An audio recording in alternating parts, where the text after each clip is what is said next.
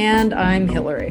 This is our highly professional podcast that we definitely get paid for by. uh, this is our main job is this podcast, Mhm, and that's why we do mhm. such a professional job about it. It's not a hobby.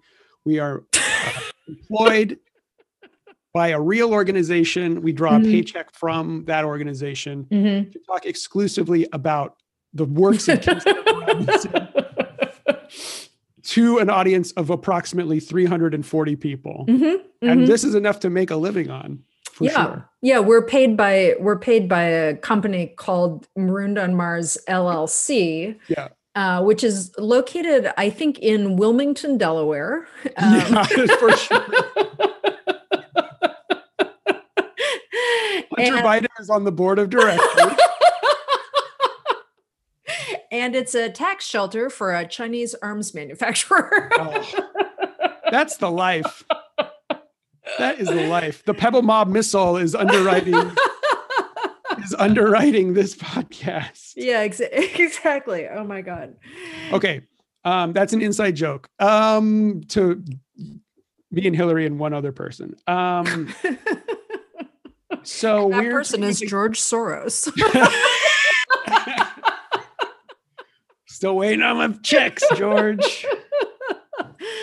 Um, Uh, we're on Ministry for the Future. We're talking about this great book, this great novel that um, is getting uh, that more and more people are talking about every day, every, Every week. day. There's my Google alert every week is longer and longer about book reviews of Kim Stanley Yeah. Robinson, and he's doing so many great uh, events. Like there was one I was watching that he did at at Yale about three weeks ago, four weeks ago mhm. That is so brilliant. It's on YouTube. Um, there's a, I think there's an interview of him with in Rolling Stone. There's an interview of him in the LA Review of Books. I mean, there's so much actually stuff out there in the media um, or on the internet, not really in the quote unquote media. Um, that it's it's almost overwhelming to keep be keep up with all of it. And somehow it's interesting too, because somehow it's like not all repetitive. You know, you Mhm. you a lot of like press junkets, you're like they say the same thing over and over again.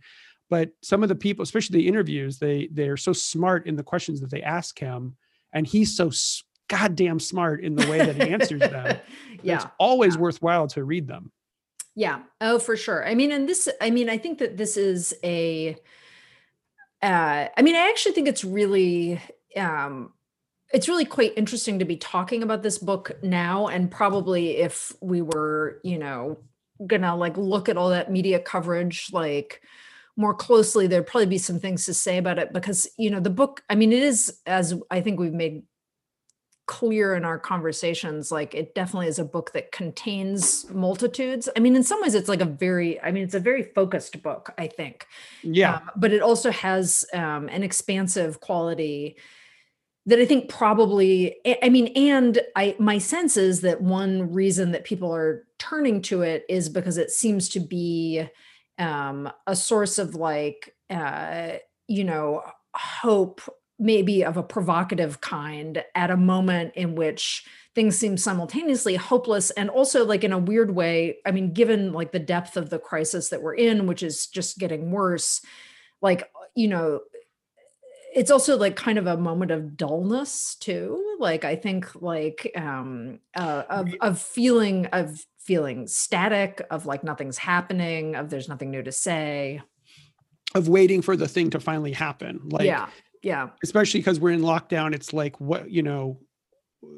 We're waiting for some big decisive event. We're living in the event, but it doesn't feel like it's hard to recognize that you're living in an event when you're living in an event. yeah and so there's this big there's a there's a moment of yeah dullness expectancy um frustration of wanting something to decisive to happen um and that the book um one of the reasons that I think more and more people are turning to it, or a lot of people are turning to it, is that it's so um it's sort of as you said, it's directed, but it's also capacious. Yeah. It's broad, but it's also um, very focused. Um, and so anybody picking this up can find, you know, not in the characters, because as we've been talking about, there's really only like four characters in the book in a way, like in a traditional novel Mm. sense. Um, but you can locate yourself in the book in so many different ways, or there's so many opportunities for diverse readers to say, oh, I get that, or that resonates with me um, because I care about animals, or because I'm interested in the economy, or because uh, I have been to India, or because, you know, like all these different like ways in that really expose the, the multifaceted and interwoven problems um, that we face it, it to audiences that uh, in in such a way that they can they can like you know imagine themselves into the problem um, locate themselves in the problem and then maybe find a place for themselves in like articulating solutions. And like i think in what we're going to talk about today starting with chapter 871 and maybe we'll end up in chapter 85 although who knows? But 85 just to skip to the end is this like incredibly emotional chapter where it's just a list of organizations Mm. alphabetically by nation of people who are trying to do good things. I think most of them, I haven't looked them up. A lot of them are real, some Yeah. of them are probably fictitious, but it's just this overwhelmingly emotional list for me. Like I start reading it, I'm just start crying because it shows you how many people are out there organizing and trying to do something and opportunities. Here's just a list. I think when I got done reading that chapter, I, I posted on Facebook get your teenagers to read this book because there's just a plethora of ways, if they care about the world, that they can get involved and start trying to um, save it, essentially. Yeah, I mean, and that like I, I I think that that's such it that is a really great um chapter, and I I think that that observation that you're making is interesting because like you know, um, like on the face of it, it seems really uh you know weird to say oh it's an it's a it's a list that fills me with emotion. Because of course like that does not that doesn't make any sense. That's not what a list is. Um you know and uh while i guess a list can be a list can be organized like it can be alphabetical um but it also uh is a weirdly um you know it's not a hierarchical form. It has a kind of like leveling effect. Um it's not descriptive. I mean it could add into a description right? But on on its own a list of things like doesn't offer you a description. It doesn't give you a map right? It's not representational in in that way. Um uh and yet i agree that that list is extremely moving and it is moving interestingly because it makes you a little bit want to look things up that sound interesting that you might be Yeah. curious about um uh but also because I think I think uh you know if it was like the thing that a a chapter like that suggested was oh you know everybody should just go out and do something and then it'll be fine you Right. know like we we can just do it or whatever uh like well then that wouldn't seem either smart or true um but what it suggests instead of that is like this is something that i think that you know we all remember from the mars trilogy too which is um this kind of uh this sense of a proliferation of projects that have a certain kind of unity to them right? I mean because since that list proceeds by um you know uh nations and other quasi-national entities right? Um you know it's a global it gives us a global picture. Not everywhere on the globe is in there but it gives us like a planetary picture, right? And it gives us a picture of kind of simultaneity, right? Things that are happening everywhere all the time. And you don't know necessarily when you're looking at it what began. I mean, so we're this sequence of chapters takes us through a number of kind of like flashpoints uh, or like sort of opening up moments in like the war for the earth, right? Like uh, the war for the planet um, and we don't know how many of those projects in that list begin prior to, you know, these year zero moments that we hit in the sequence of the novel. How many of them come out of that? How many of them are post uh, post the heat wave in India? How many of them are pre the heat wave in India?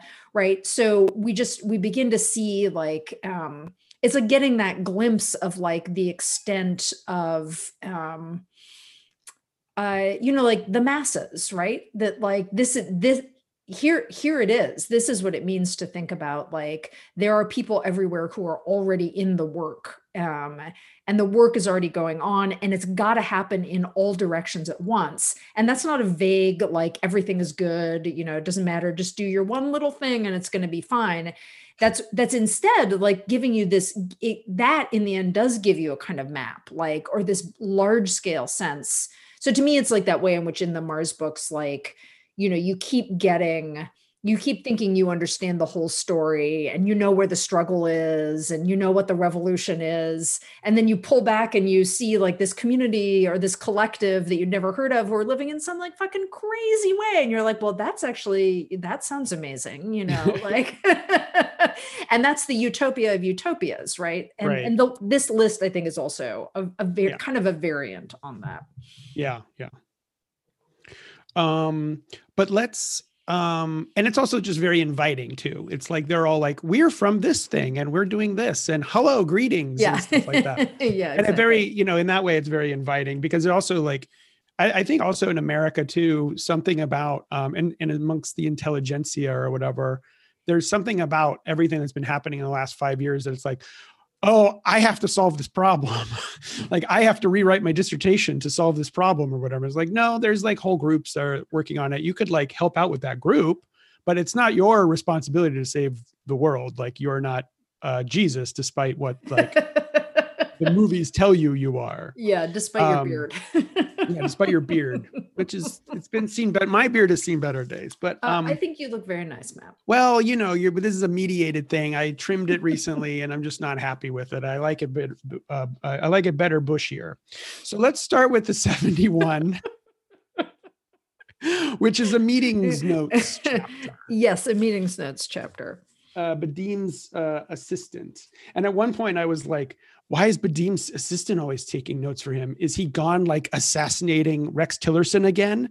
But no, he's there at the meeting. He just Yeah. uh, has his assistant taking notes for him. Um, and then this is just uh, an update about where everybody is um, in terms of like the ministry's uh, key um, actors. Um, lawsuits for uh, against groups that are doing good things that Tatiana is upset upset about. Uh, African unity, Africa for Africans, Mhm. uh, redefining geoengineering as anything that happens at scale, right? Yeah. um, that that changes the earth. Um, and then um, a kind of key, the second sort of half of this short short chapter is a key kind of component, another like link in the chain in one of the many narrative threads through the through the book um, of creating the carbon coin and um, protecting it against over speculation mhm. and the ravages of capitalism, right? Yeah, exactly. We get uh uh Dick always always ma- always making a joke. Uh comes up with a comes up with a good line on 357 um uh uh uh up up carbon taxes progressively. Publicize sabotage of petro now happening more and more frequently. This will encourage more sabotage copycat style. In short arbitrage and sabotage sabotage. Um which is a funny line and it's also but it's also funny because it is kind of like i mean that sort of is the play that we see in the novel too right? I mean Yeah. between between like the these lines about like you know how do how do you bring uh, you know, how do you bring essentially how do you bring the money system under the sway of the legislative, right? That that increasingly becomes the sort of direction.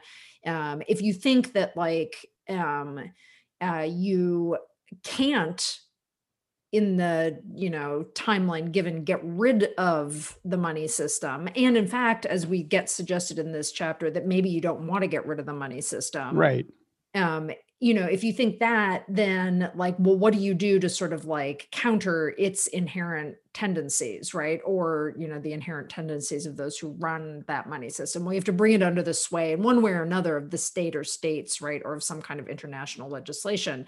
Um, but at the same time like also that's not enough right? I mean so we have not only the idea that you might organize sabotage or like other extra legal means but that like there has to be a certain just like energy to, there's a certain energy to that the idea of the copycat um, that's not going to be directed you know like that's just going to like open up um because people are going to start doing things right like yeah arbitraging the sabotage against the system uh, this like these mm. stochastic mm-hmm. sabotage acts um, in order to sort of demonstrate the need for new laws that prevent that would like obviate the need to do the sabotage in a way which is kind of right, where we get right. with Badim meeting with the children of Kali in that later chapter like look you've done enough um now it's time for like us to like do some laws that that protect this um he describes it uh, as uh, the state and the market struggling, like working hand in hand, but arm wrestling. And we want the state to win because that's where the laws get made. Right. And um, yeah, if you do think that, yeah, if you do think that that's impossible because of just the way that billionaires control the political system then what would be, be the alternative which is the alternative that stan very much wants to avoid which is like the gangst the gangster capitalism or something right like or gangster even gangster law um gangster one way or another would be uh, bad. Um so the best so this is his like um investment if you will in rule of law as like the only good alternative really. Right right. And then we get i mean i think I think there's an interesting like um you know, I think there's an interesting move that you see even in this chapter because it's like we get this kind of, you know, this sort of positing of like uh, you know, like um whatever the need to sort of like operate in two different streams simultaneously or really we might think like okay so you have this problem that's about the banks right the financial system and the financial system has to be brought to heel um, because it seems like then from there there's an idea that we can get into like a kind of a post capital right um, if we if we you know get past financialization right which has something to do with like you know, grounding at some point grounding value um, in carbon sequestration right? That's the kind of the sort of ecoeconomics part of it. Um, so we have this kind of like dynamic between like what do you have to do with the central banks as a feature and what do you have to do with like the state or with legis with legislation with the law you know um and sometimes we get more about the law than we do about the state i think but yeah. so so we have that kind of dynamic between those there right um uh and and then between like the the that kind of uh, that kind of attempt to reshape like let's just say like the system as such and these like ex- extra systemic actions, right, which are um, sabotage, um, you know, acts of terrorism, so called, whether sponsored in a kind of like uh, state of exception mode by the by Badim and the Ministry for the Future, or actually not sponsored at all by the Ministry for the Future and quote unquote spontaneous, right? And we get actually some thinking in this section about what it means to call something spontaneous too. So that kind of so we get this one sort of like pairing which is like the law and the banks or the money system and then we get a second pairing which is on the one side the law and the money system and on the other side like sabotage or other extra legal means, right? Um but then we end the chapter back on the question we have uh who is talking here? Uh you know Janus uh, Janus Athena talking about the idea that there is there's a new kind of feeling emergent, and Janus Athena calls it a structure of feeling, and um, they, they um, and they say, okay, it, Gaia citizenship or what have you, Earth citizen, common member, world citizen, one planet, Mother Earth. Um, all these terms are used by people who are coming to think of themselves as part of a planetary civilization. Main sense of patriotism now directed to the planet itself. Matriotism, uh, dick jokes. Um, and then I like to uh, read that as matriotism, dick jokes. good old dick jokes. Uh, and uh, uh, and Janus Athena responds, uh, yeah, a new structure of feeling underlying politics, global civilization transcending local differences. I mean, this is kind of interesting given that, like, as we go on um, we get one section where we're sort of told, well, you won't, you can't do away with the nation state. And I kind of, I think that like that perspective is not necessarily like the one perspective of the novel. But anyway, um, and then, and then, uh, uh, Badim says, in sort of response to this, it should be an explicit religion, like I've been saying, a call for devotion or worship, which Mary interrupts and says, What about AI? Um, which is a really, int- I think it's a really interesting that's a really interesting moment. But part of what interests me here is like, you know, um, we're, we have what looks like these kind of like, um, you know, like sort of like, I mean, I think what we can think of as like these kind of like dialectical relations, arbitrage, right. sabotage, or whatever. Um, and, you know, and here we get like the sort of problem of like, of spirit right? I mean the uh and it comes up in these weird forms like the way that janus athena thinks about it is deeply connected to the way that they think about um uh what's going on with the internet right? And, yeah right? And uh the way that badim thinks about it is like uh, come on religion let's just call mm-hmm. this a religion. And then mary's like oh what about ai which is mm-hmm. cool but but there is another sort of that's another like additional like movement here that's kind of fascinating. Anyway, I I think that that's a like I like how this little like notes section, like all of the notes sections feel like they're like blunt and just like tracking something and you're like, "Oh yeah, that's a thing we heard about earlier. Oh, that's a thing that we heard about in another chapter, whatever it is." Um but actually there are these very interesting kind of movements here and once again we get this sense of like there's something that's needed um that is not going to be fully that that that you know like neither like getting rid of financial finance capital nor um you know like changing the law ca- can produce right? There's yeah i mean I, I think one thing that um there's a lot to pick up on what you're saying. I think that the notes sections are so useful for re sort of like as like a stock taking moment of like noting where these all these different threads mm. and like unifying them uh, are are are going and finding a new node in the network of force relations, if you will, that will that that the that the novel is tracking, um, because pulling on one alters your relationship to the other or whatever. So like that the AI that operates your lock is also enabling some kind of shadow government that will provide a potential plan B, which is discussed several chapters later, right. um, that links up with a kind of new structure of feeling, which also is a kind of matriotism, which we might think about as a religion um, that would be separate to the state, separate from the state, but that would influence our relationship to what we think the state is. And of course, once we re- once we alter what our relationship is to the state, we then alter our our knowledge our understanding of what the state is supposed to be vis-a-vis capitalism um, and or or money itself or or the economy if uh, you know the economy as a whole whatever that is mm. um, so that there's these like it's this like nodal point it's just it's it, again like thinking about how to even talk about this novel in the way that we're talking about it is so um, inviting as a way of like dividing it up into chunks and figuring out where certain things pay off and where certain things get started you know like this chunk that we're reading now i kept finding things in like a chapter. I was like, that reminds me of something that was three chapters ago. Mm-hmm, and like, mm-hmm. oh, that was there. And it was also in the chapter after that. It was ch- chapter after that. And then now it's here sort of being transmogrified into something else and that somehow it's it's being um like we talked about this like a few episodes ago with like the concept of flow right? Or like the digestive tract of capitalism and the digestive tract of like frank and mary or whatever. Mhm. um and um i just think yeah that in that way like as a literary work of art it's just so amazing because it like helps us to map you know um these problems I was just thinking as you were talking,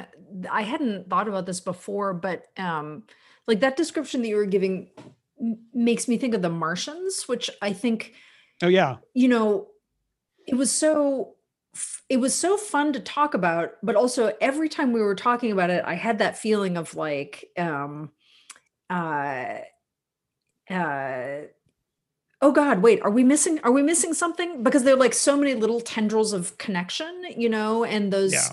those tendrils of connection are both to like oh we've seen this theme or this person or this idea or concept or whatever in another location or we've seen this like um this place or this setting like through different eyes. Right right. Or now we're in like um now we're we're seeing like detail that before we just like skated over or um now we're seeing like a place where the the, the like timeline moves right? Um and you know the martians obviously like plays with that like the what the what if what if a different thing happened um uh in a way that this book doesn't but it does also kind of like I feel like it's full of these moments where it's kind of left it really is left open the like um uh you know a chapter will end and you don't know what happens next right? And in some ways that does give you the sense of like opening these kind of proliferating timelines. So it both has this like um, yeah. you know it both has the like you know that 19th century realist like quality. And here i'm like thinking about like you know big big dickens books i'm thinking about bleak house or our mutual friend where it's like uh there are a lot of different stories going on and those stories are going on because they're giving you they're giving you a, the map of a world and what's possible in this world right? And both has that quality and yet it also is way more disorienting right? Because it doesn't give you um because you do have to piece together narrative Mhm. and um and honestly there are so many ideas in here like i'm sure that you know i'm sure that there are people who are um whatever smarter than me who are able to like probably not find where all of those like narrative pieces go but you know like I, i'm kind of on my second time through now and i am still i'm still like my post-it notes are particularly insane because i, I mean, I think that this book is just such a masterpiece and require it will require it it it deserves a team of experts working on it around the clock, I think. A lot of big Dickens energy uh, going just throbbing through this book. Oh jesus christ it's friday and the quarter just ended and i'm Oh. so tired matt By the way, guys, it's been like two weeks since we've talked, and we're so sorry for uh, this delay, but we're both uh, uh, depressed and overworked. Well, Oh. Hillary's overworked. I'm just depressed. uh yeah well and matt burnt his hand Yeah, I burnt my hand.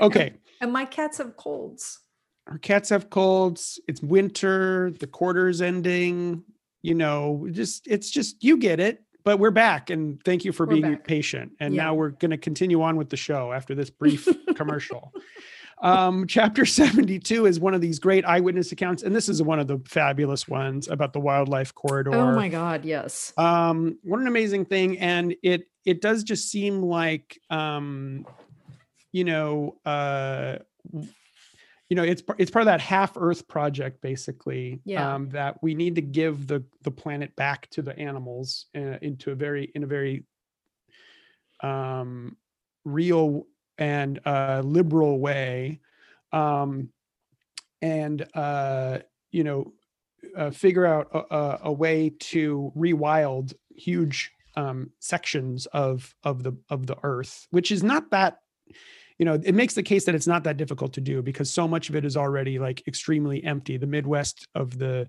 U.S. is not as empty as it used to be, but um, at the same time, it uh, the people who live there will have to be doing good work to uh, fix carbon, as we'll see in a later chapter, um, and repair the soil. Um, um, Please, but please.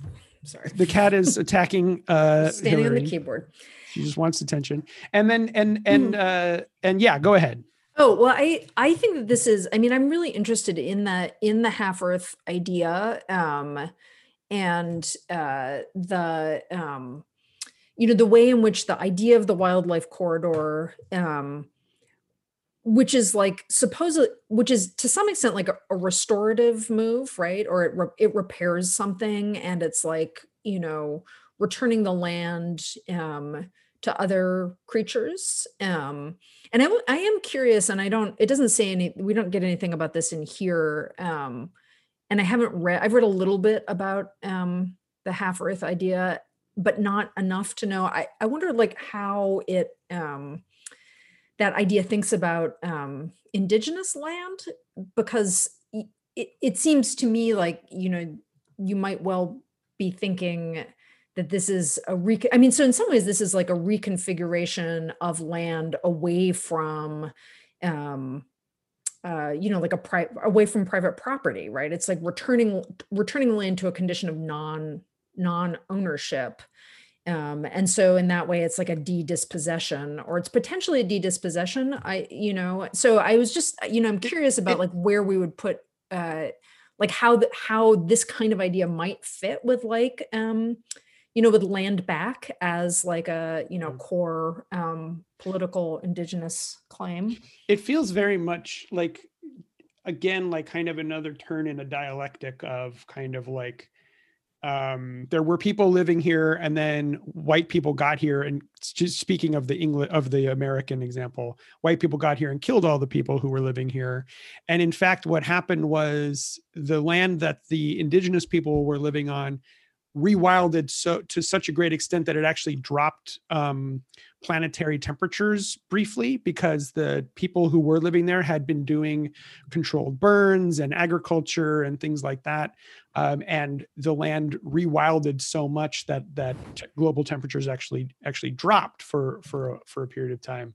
Um, so that th- that this doesn't wouldn't want you would not want that to be this this to be that plan or that this plan to be Right, to be right. that kind of a rewilding uh, because you would want the land taken care of um, in and in addition you would want to um, uh, respect the um, traditional sort of boundaries uh, and and land holdings of the indigenous people uh, according to the treaties and even pre-treaty uh, agreements or pre-treaty habits or whatever. Um, so there'd have to be some kind of like, yeah, um, some kind of agreement or some kind of um, uh, uh, organization where something like that could happen. Like the the land wouldn't be entirely. I mean, it would be like, I guess it would be mostly rewilded, or it would be rewilded to the extent that there would still be people there monitoring it and taking care of it. The kind of Leopoldian tradition of what's good for the land is good for the people um, and and at the same time the the the peoples who who did uh, uh, lay claim to that land pri- previously prior to like col- colonization um, would be at least at the very least remunerated for it in some way if not just it give it put back into their hands Right, for right. caring Right. Yeah. I mean, I think that that's a you know, it's a, um, uh,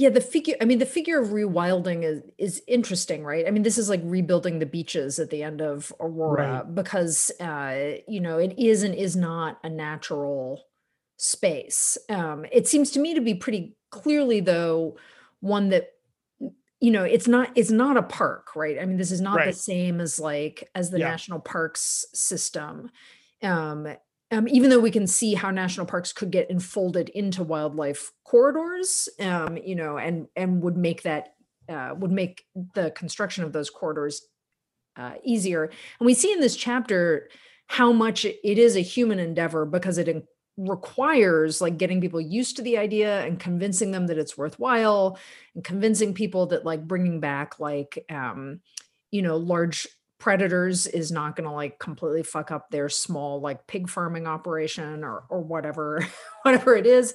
And they have to like create um, a crazy cow of all things cowboys spectacle. So that's of course part of like why i was thinking about um you know uh, you know how does this how does this work with indigenous land claims? And there i think i am really thinking like not not just treaty i'm thinking like pre-treaty right, right? oh yeah for the, sure. ret- the return of the land um uh, you know, to the people who lived there um, originally, right? Um, I think it's also so. I think that that thing, I and I did wonder if you had thoughts about the uh, bring it bringing the cowboys in to make a spectacle, um, which Yeah. is which is funny because of course you know now that now that the dream factory is gone, like uh, you gotta do it in other ways. Um, but but the other thing that I think is so so we see in in New York uh, New York 2140, right? There are wildlife corridors, and we see them at some point while we're like flying around in the dirigible, I think. Um, uh, but I, I think that this would be really fascinating to read, as a lot of this book would be really fascinating to read alongside Aurora Mhm. where you know what we get there is the thinking about like when you reduce uh, uh, when you miniaturize when you reduce when you think that uh, you can comprehend right the entirety of the planet or the world and you can reproduce it on a small scale right um, uh, then then you know you you inevitably run into the metabolic rift right? You inevitably run into or you know island bio biogeography. Geography. Um and here and and you know this is exactly you know the idea of that there is this possibility right of moving people around um of reshaping this fundamental reshaping of the relationship between t- between city and country which is like an extraordinary obviously we'll get back to that like a f- a few chapters down the road but um uh the the idea of the possibility of rewilding is this um you know it's like aurora is in part about like um you can't um that that is that is like uh that's a planetary thing right? That's not a thing that you can and that's part of how life is a planetary thing that it's possible to like uh find these ways to produce like large scale large scale restoration which you know can't happen in miniature and they can't happen in a closed system. They have to be about like you know so you're going to let the animals in and like you know who knows what they'll do. I mean people can like count them and like you know keep track of them in various kind of ways and you can make the adorable uh, internet of animals. Mhm. but at the same but at the same time like that is a giving over. It's a giving over of the land to processes that are not uh, you know whatever that are not like that aren't human you know Mhm. Mhm. Um, I thought about when uh, they're talking about all the animals coming back. I thought I thought back to the previous chapter where one of the committee guys, camming, is saying that like the is gi- giving a list of rare extinctions and the megafauna and every time like the charismatic one charismatic megafauna goes extinct you know that there's like an uncharac uncharac charismatic mini fauna like millions of them that are Yeah. going extinct yeah and that's like so sad um and chilling um but it also um sort of speaks to the way that like the urgency of a project like this because you know the animals that you Mhm. know about from books and movies and stuff those are just the surface level ones that you know about and just the dozens or hundreds or thousands or millions of little tiny creatures that Yeah. only exist on like live on the back of a buffalo um those are like the eyebrow of a fucking, like, wolf or some shit um those are like need necessary for the web right for the for the Right. biosphere right um, exactly yeah. yeah the cowboys wrangling a herd of wild horses is kind of a perfect um you know solution to the problem of like the media problem that uh this this chapter is also kind of concerned with about like how how are we going to like head off these like insane right-wing militia groups um who are trying to kill us just for like bringing some raccoons back to montana or something? Um and you love this like inverted Noah's Ark um like uh uh scene. Um and uh yeah so and then the meditation on deers and cars and how dumb they are and who you just have to love them anyway Yeah. was really cool Yeah. Yeah, I I I mean I think that um the cowboy thing is really funny because of the paradox of like how american america's imagination of itself has both ev- has evolved and also has always been an imaginary thing. Like like the cowboy as the quintessential american figure um when and then con- the cowboys here confronting the people in their giant like Ford F-150s with their like machine guns that they love to shoot so much who are all like essentially like investment banker they all make a hundred thousand dollars if they're driving those trucks Yeah. and they're like and they're and they they own all those guns and and that kind of like imagination of masculinity that is so stupid um for lack of a better word in america that's wrapped up in these ideas and images and and then practices and realities is is um fun to think about also depressing to think about. Yeah. Oh yeah. The um i mean and the, i feel like the the narrator of this section also has such a um uh you know maybe is able to think of the whole like cowboys thing because in some ways like their attitude toward the people who live in these places is like these people are you know basically like dummies. I mean Yeah. these these upper midwesterners are the only animals they care about are their dogs. Yeah yeah. You know did feel that's like the only charismatic megafauna that Yeah. matters to them their chocolate lab. Yeah. Which is which is funny although i think also as somebody from the upper midwest unfair. You're from chicago it's the upper midwest okay fine Is it really that upper? There's like a lot more above uh, north of you. oh oh yeah oh for sure there is Uh, we love our we love our midwestern upper midwestern uh, neighbors. Um, Uh, I yeah, I really I think the wildlife corridor is just such a cool idea. And also, by the way, like, you know, these these animals like just like charging around, they're no respecters of national boundaries, right? I mean, Right. we have this different, you know, it's like um it's like a variant on like thinking about like the commons, right? Except that it's not the commons because it's not it's not a it's not like a resource it's not a resource right it's not Yeah. for people right this is like you know this is like the land for itself right and itself Yeah. includes all of its relatives like all of its animal yeah, but it also requires a more capacious view of the self of like the human body as well. Like the you know the the Amazon is our lungs type Right. of thing. right like exactly we, you know like we have to become a little bit more and and the you know the obviousness of it is of it is right there for anybody who cares to see we need to think about ourselves more uh than more than our kind of like humanness. We need to think about our planetariness. Right right. Um, and so again back to like the religion right? Or Yeah. you know like what get what gives you the sense of that you know? Yeah. Yeah yeah. Um what was i gonna say about anyway um next is the mmt and a job guarantee Uh-huh. um which employer of last resort. And this one really made me think so first of all i'll i'll uh let me uh put so uh, two of my one of my cards on the table is that um the kind of like the interwoven imagery and nodes of things that you discover in this brilliant book. So the end of this of 72 ends with the deer meditation. And then the end of 73 has uh, a deer in the headlights of an onrushing car, mhm. um, as if capitalism were the only possible political economy, thus freezing economics as a discipline, like a deer in the headlights of an onrushing car. And then the end of 74 has Frank staring in the eyes of a of a Yeah. not a deer, but a goat yeah or some kind of ibex weird thingy. yeah Um, pretty a smart. chamois A chamois. um yeah. anyway um but mmt and a job guarantee um really seems really cool and good.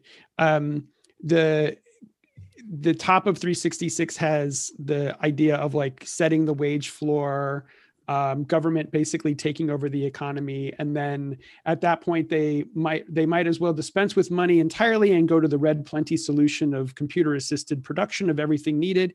In other words to communism why not just admit that and go there? And i'm like yeah that seems like a good idea to me. Yeah.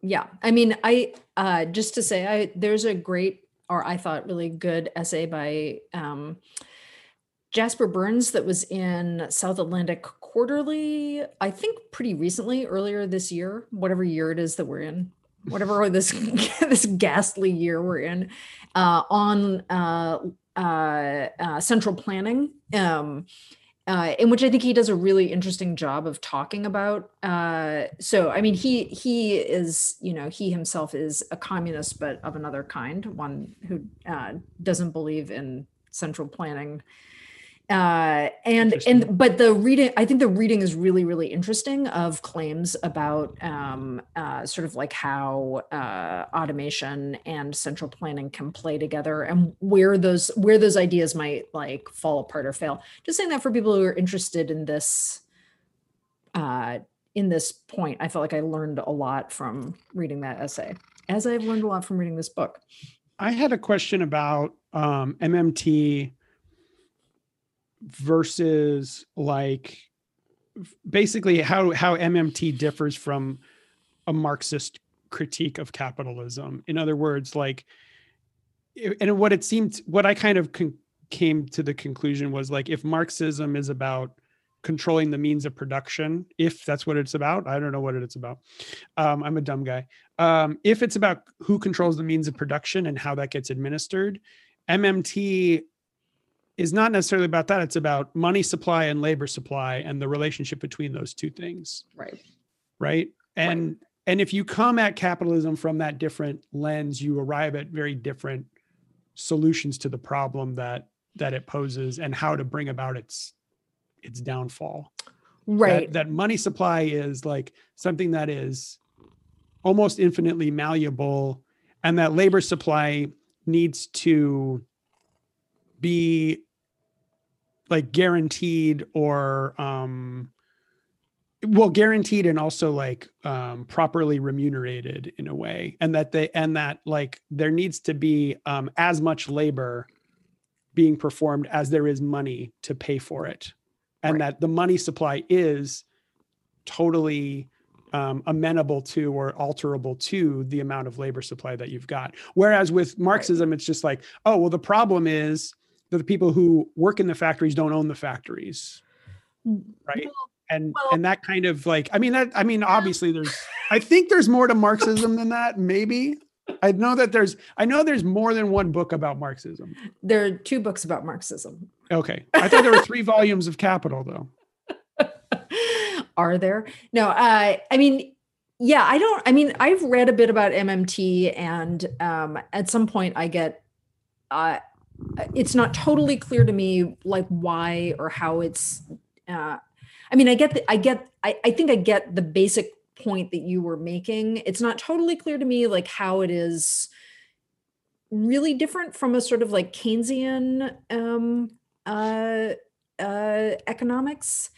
Um and i i do I mean, so I mean, I think that like, yeah, so one one one reading that comes out of Marx is that question about like I mean, obviously, who owns the means of production matters, right? Right. Um, uh, but some readers of Marx would emphasize rather than that as like the big point. The big point is like where do, where does value come from, right? Mm-hmm. Under capital, um, and there I think the the claim would sort of be that like um, uh, the value form in Marx like um, as as Marx shows in Capital, it uh, it requires like something. It requires money. It requires a general equivalent, right? So that like money is not, in fact. So if if just to like this is like very very crude, but if at the heart of the way in which value is produced under capital is exploitation, um, that can't actually be remedied like on, on, this reading that couldn't be remedied by just like changing something about how money operates um, uh, that could only be remedied by um, the doing away with the value form altogether, right? With the social relation that adheres under capital, which can't be gotten rid of through like the the more or less redistributive means of like creating a different kind of balance. This is under like MMT proposes. Or but like a UBI that you couldn't just add a UBI right. that wouldn't also that also wouldn't end capitalism that wouldn't be that wouldn't eliminate exploitation. The labor would still be being exploited. It would just be being subsidized as it already is by the state. Right. Right. And I mean and of course there's also the sort of, you know, um so I mean I think that they're like and then again I think like as you were pointing out MMT is also a different idea from the idea that there has to be collective ownership of the means of production, right? Which is a um uh, which is a uh, which obviously like is doing is like um, can be seen as like a restructuring, right? Similarly, can be seen as a restructuring that some that comes out of the way that things are done now, right? But like ownership is shifted around, right? Mm-hmm. Um, so whether those are like um, whether then like that is like nationalized or whether that's through like worker uh, worker you know councils or whatever um, but again that would be different i think i take it than the way that like um, mmt works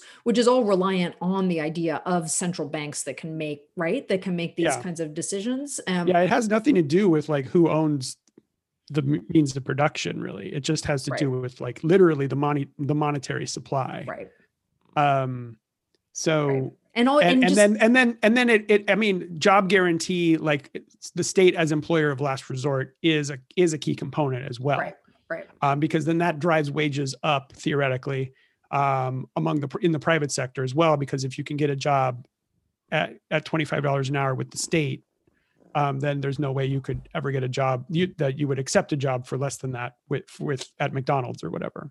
Right right. I mean and then and then we get the kind of like well so you know yeah i mean I, the the mmt thing leaves me with what i know is like a, a dummy kind of question but it's kind of like given that you know as we as we learn in this in this novel right money is a social form um, and it only works um, when people trust in that social form or behave as though it were an actual thing you know?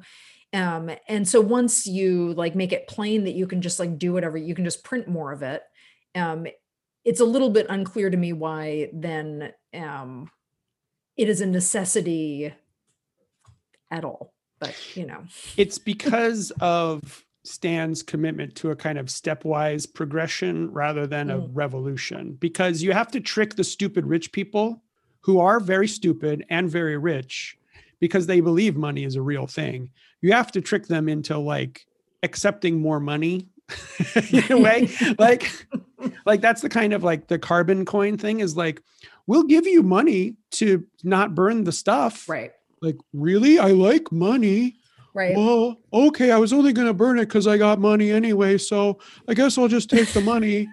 And then they're so stupid because they think money's a real thing. Of course it's not. It's just a relationship right and then and but then the other side of that is like part, the other part of the thought here is like but also you got to make like money more real right? Yeah. By having right. so by having it pinned to something that you know in this case carbon right? Yeah.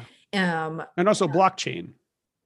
Well it, but the only way that that yes. works is if it is fully tra- if it's fully transparent right? right. so therefore like money can't can't be mistaken for you know you can't hide it anywhere right, right? um and you can't conceal anything inside it you know yeah. so so so in some ways there's a kind of argument in which like it become i mean this this i do think is like part of that that ecoeconomics idea from the mars books but like you know part of the argument is then it becomes it's like it becomes something natural or its val its source of value is is like being shifted over to um uh something material right? Yeah and i think that there's uh i think that there's a, a there's probably you know there there's definitely a kind of leftist critique it might be paranoiac or not about well do we want all of our transactions you know tracked by the government and like transparent to everybody? Because if some people buy illegal things on the black market which is where a lot of the economy exists then they're going to be subject to like state repression it's like Yeah, but most of the money is controlled by rich people anyway. Like they control almost all of the money. Like the amount of money that actually circulates among like the economy that people use to buy food and even like illegal narcotics is not that much compared to the amount of money that gets you know that gets routed through wall street um, or the chicago board of trade or wherever right that is just that is completely useless money that's just that that's just uh, uh, flits around the earth in like digital you Right. know pulses and high frequency trades so it would be better to track it would be worth it to track that stuff if it meant that you know we had to legalize all drugs Right. I mean, and I think I think the idea the idea here is of like enabling the possibility of a kind of democratic administration of the money system, right? I mean, Yeah. and, and hence like um uh so so that we i mean and it does seem like there's a kind of even though we get this sort of like well the nation state is going to remain because that's a necessity um you know we have this kind of like arrow that points toward um you know the withering the withering away right? When we get the idea that like oh but also you could sort of have a people's bank right? You begin to have these like kind of not just like the emergence of a planetary consciousness but of these practices that fundamentally could not be contained with are not contained within and can't be contained within the boundaries of the nation. And there therefore right you also are seeing emergent one assumes like not within the scope of this novel but something that must be emergent um, is some kind of like democracy which is the word that gets used here is some kind of democracy that would be planetary and not national right yeah um and and so i think that that's the kind of you know that's the kind of force force of the idea here is Yeah. is toward like um a a defi- definancialization uh which is also uh, a democratization something like yeah yeah. And that goes back yeah that goes back to like the YourLock having a Yeah. shadow government kind of built into it. And it's really about the democratization of the state the and the democratization of of the of the economy and democratization being sort of co-equivalent with like complete transparency about how power works and power being co-equivalent with money yeah and the yeah the flow of money I mean, and then just to just to like you know note, like you were saying about the um, uh, the deer in the headlights, right? Then also like after the stuff about MMT in chapter seventy three, uh, chapter seventy four begins with um, Frank uh, reading Defoe and thinking about uh, Robinson Crusoe is funny. Lucky to have been able to ransack the wreck of a ship like that. All that stuff he'd saved gave him a good life, right? Which is you know this like great. Um, uh, great political economy joke about Yeah. um, you know the idea that the idea that Robinson Crusoe you know invents double entry bookkeeping the right the the the producer producing on on his own for himself Marx has a great joke about Robinson Crusoe. I mean, like his whole riff in Capital on Mark Robinson Crusoe is really hilarious. right right exactly Um, because he is the Robinson Crusoe is the favorite figure of the political economists Right. he shows us that like the way that we do it is just the way that you would do it even if you were on your own you would also parcel out your labor time over the course of the working day Supernatural. Super, supernatural. the way I do it um, all the time. Um, I love, okay, so we, it's, it's hilarious how little we, of the book we've gotten through. I would I was just- promising to go through 80 pages, we've gone through 10. But um, damn it something I love about the Frank chapter is where he is um, uh, interacting with like the refugees who are like using they use English like a hammer to get their meaning across.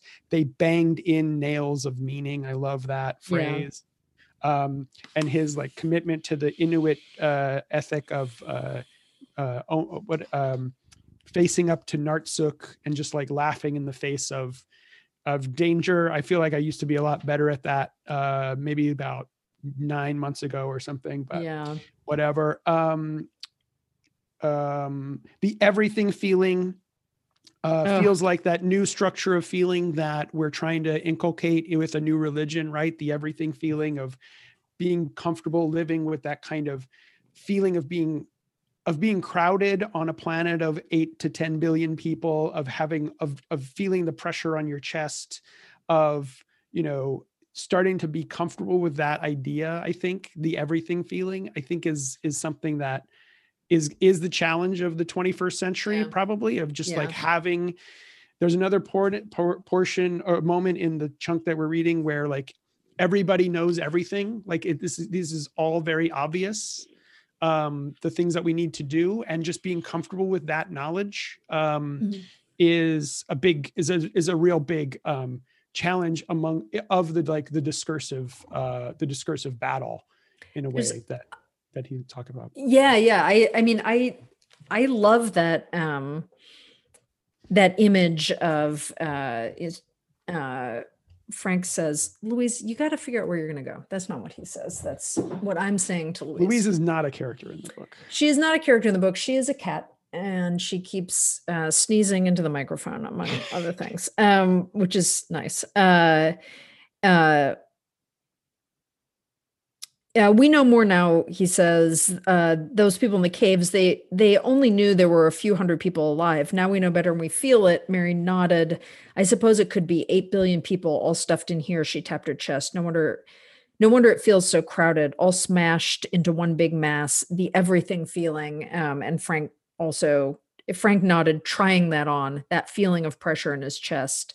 Um, call it the everything feeling. Um, uh, I think it's a really beautiful. Um, it's a I, I, to me that's just like there's something that's very interesting about that as a you know like um how do you describe what the feeling is of being one like one of a of a species right? You know one instance um one of a one instance of a kind of thing. Um and that idea that like the sort of part of the planetary feeling would also be like um would be heavy. I mean it would be kind of a burden to feel everyone there in you um and it also like is a and it, part of why it's a hard feeling is because it pushes back against like individual uniqueness too you know to like constantly have an awareness that you are only one of however many billion um uh like that's a very that's very different than you know like and that's not and that's not like a like walt whitman i contain multitudes which is kind of like i'm a big visionary. What you know i like whitman that's not to be mean about him but like you know i'm i'm i'm visionary or something. This is more like i you know i have to in some way and i just do in some way constantly feel the presence not just of others in some abstract way but like of everyone else in their numbers and it it goes perfectly with the kind of seven generations aesthetic uh, Ooh, or, or the, mm. not aesthetic like ethic of Mm, seven generations pre- previous seven generations in the future. Um, and it's completely counter to the modern structure of feeling which is all about narcissism and and sheer experience. Um, is it erfahrung? The is that the german one? There's two german uh, terms of experience but just like the kind of aesthetic i can't remember which erfahrung and um Erlib, er, Erlebnis? Or Leibniz. There's two of them, and one of them's the bad one, and one of them's the good one. And I know a lot about the Frankfurt School. Um, one was But, uh, bad and one was good. yeah.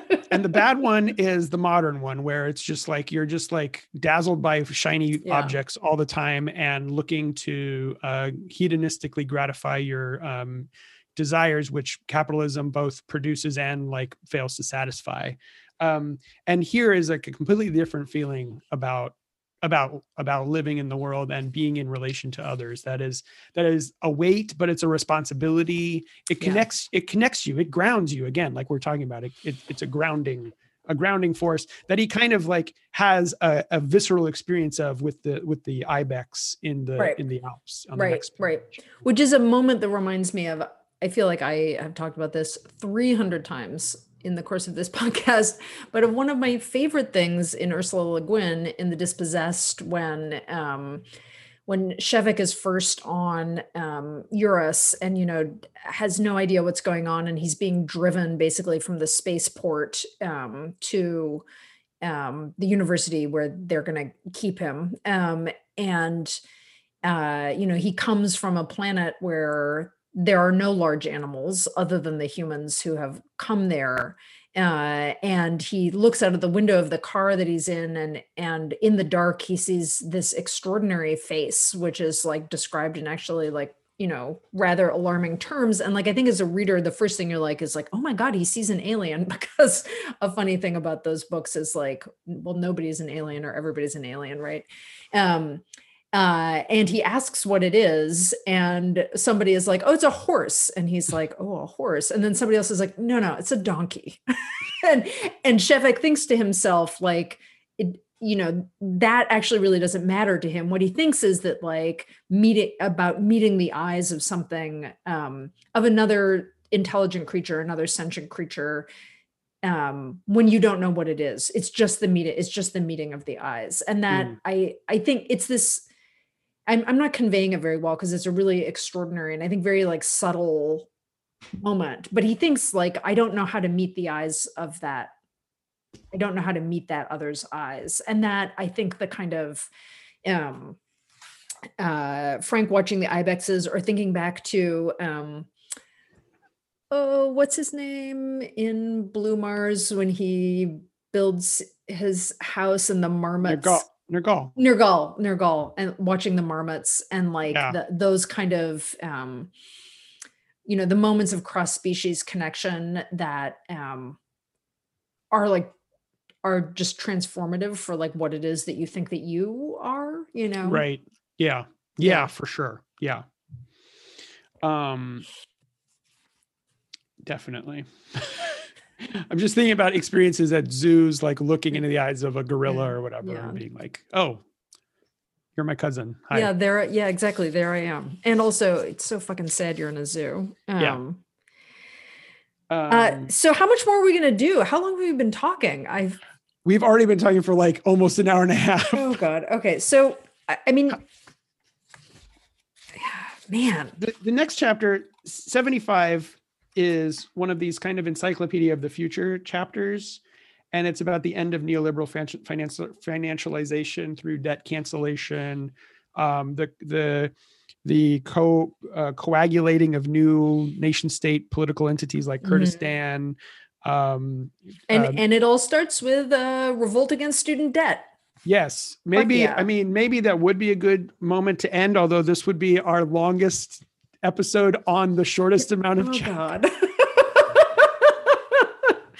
what's um, happened? What's happened to us? Well, we haven't spoken in two weeks, and so we've got a lot of catching up to do. And I guess um, that's what it is. Um, it's also just a brilliant book that we can't stop talking about and loving so much. Um, and that we are, after all, being professionally paid to do. So let's not forget. Don't forget to submit your timesheets. Um, uh, I mean, I could, I don't know. I, we, I, uh, you know, I, I have no, I have nowhere to go and nothing to do. So I could just talk about this for, we can make it a four hour long episode or whatever and, and get all caught up, but we don't have to do that.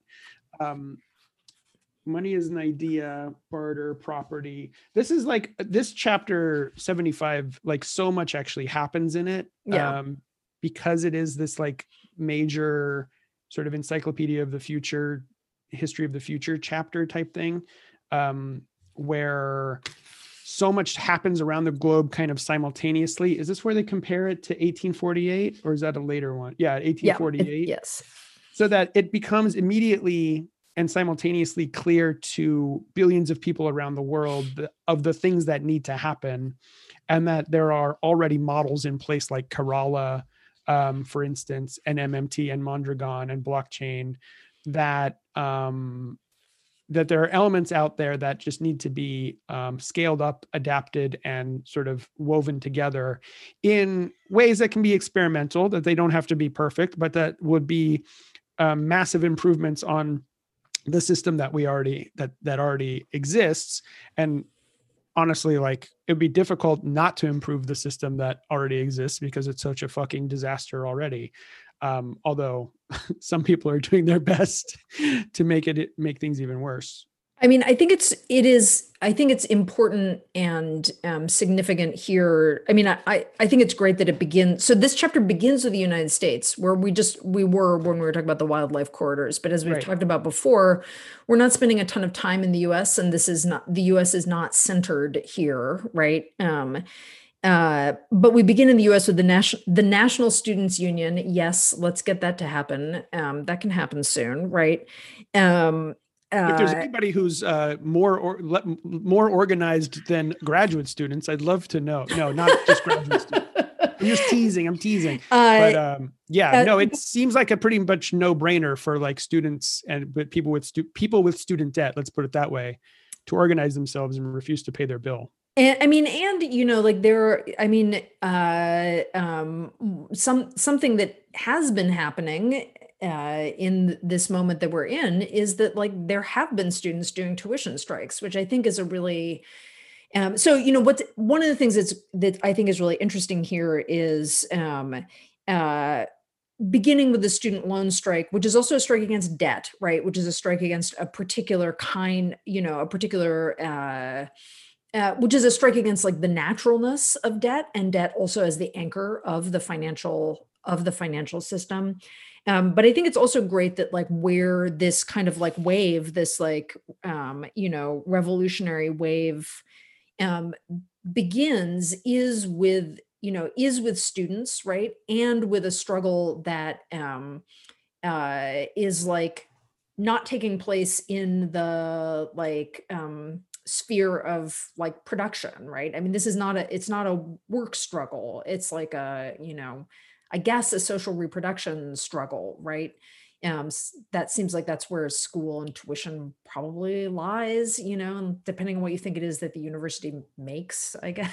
I guess degrees. Well, it's about it's an makes. you know student debt. The the tyranny of student debt is really an attack on one of the basic rights that's outlined elsewhere in the book, which education is, you know, is a basic right.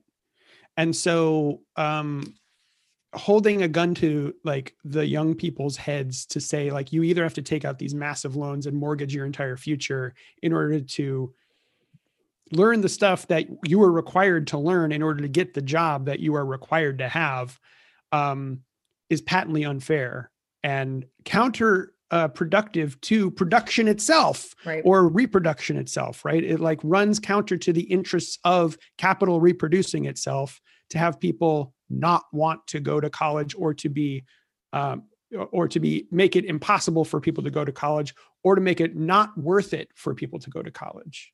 Right right. Well and you know one of the things that seems like has been really exposed as um, universities have continued like having classes and um, uh, you know, granting degrees and charging vast amounts of tuition and underpaying their workers and indeed like you know laying off entire um, branches of their or putting their workers workers. in in danger uh, or and in danger and endangering their workers right?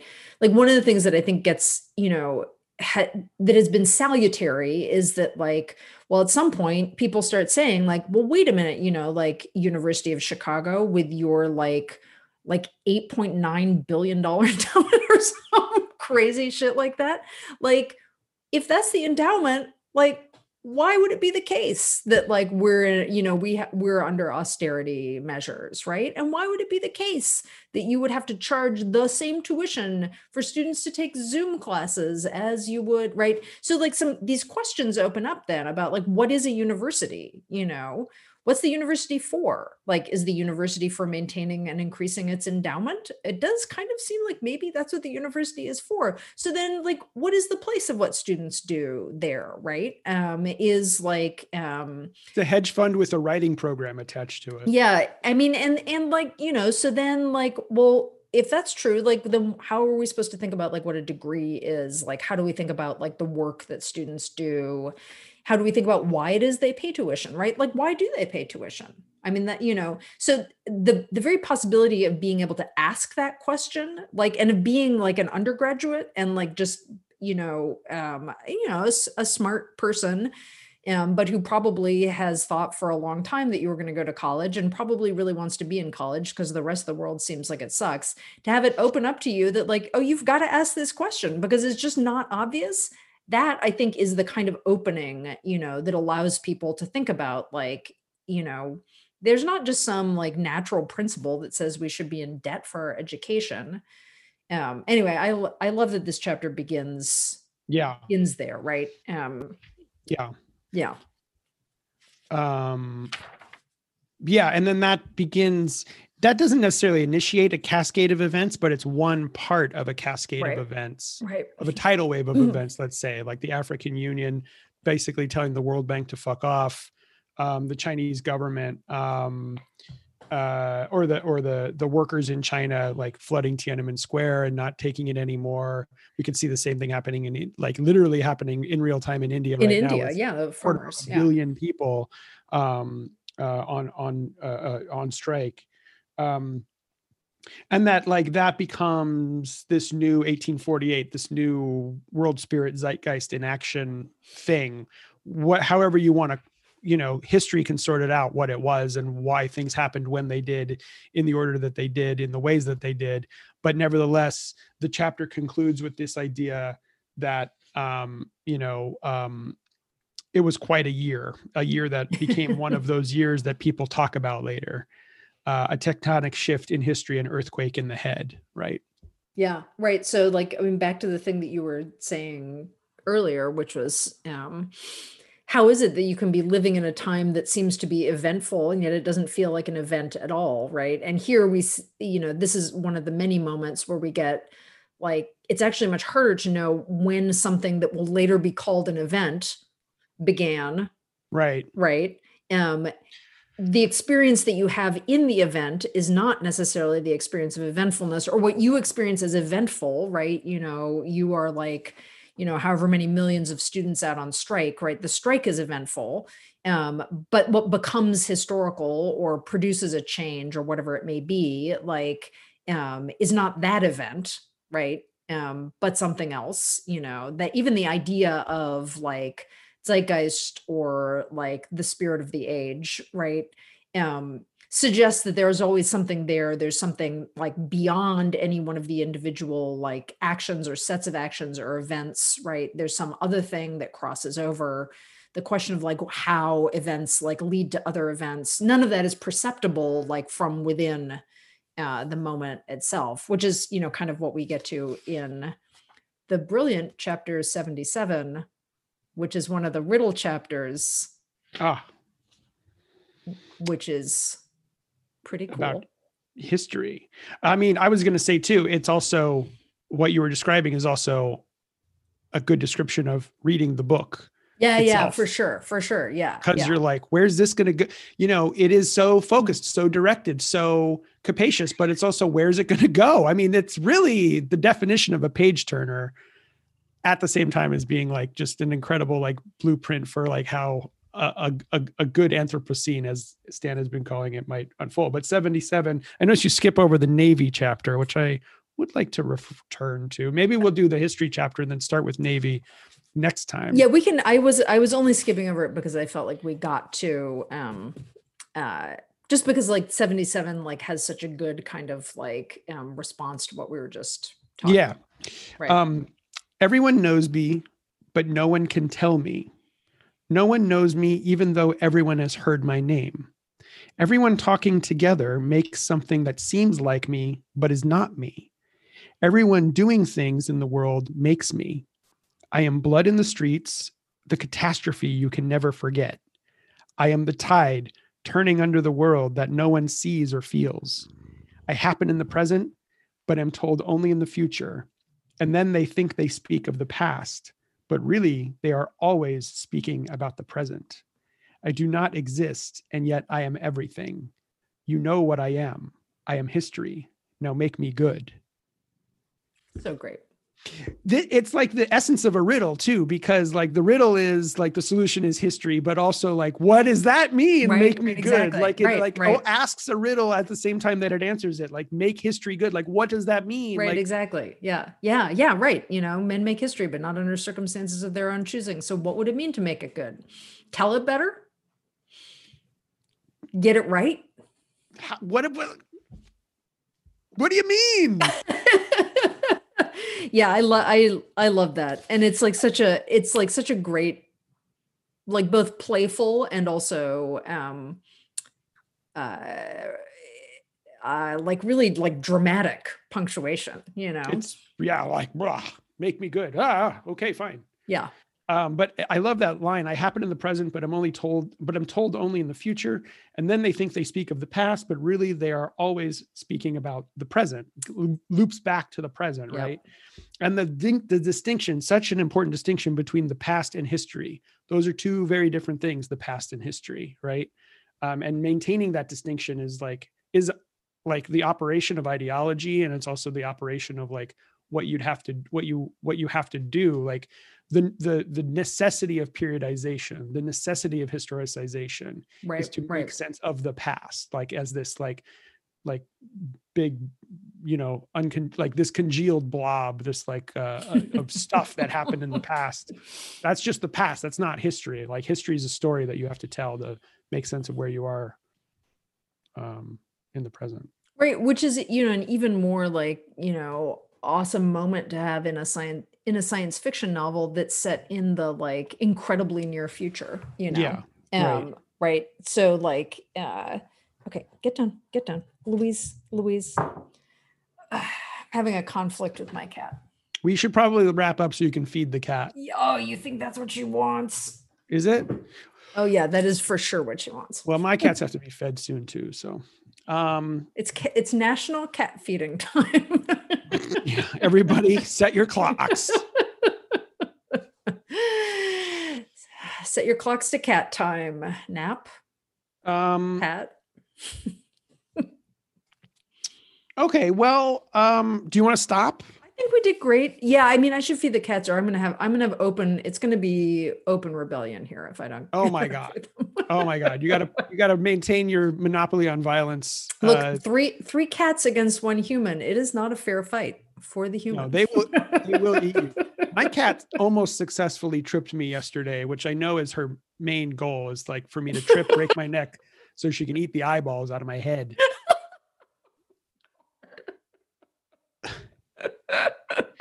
Um, we'll, we'll pick it up with the Navy next time. Yeah. And then, um, fly to Lucknow with Badim.